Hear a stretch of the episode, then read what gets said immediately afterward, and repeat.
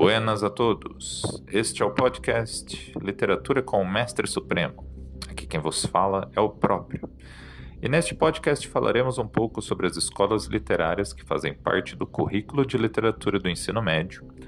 Além disso, abordarei as principais obras desses vários períodos, especialmente as obras que aparecem em listas de vestibulares, como aquelas da FUVEST e da Unicamp, que talvez sejam os mais importantes dos vestibulares que tenham listas é, de livros específicas, ou pelo menos os mais famosos.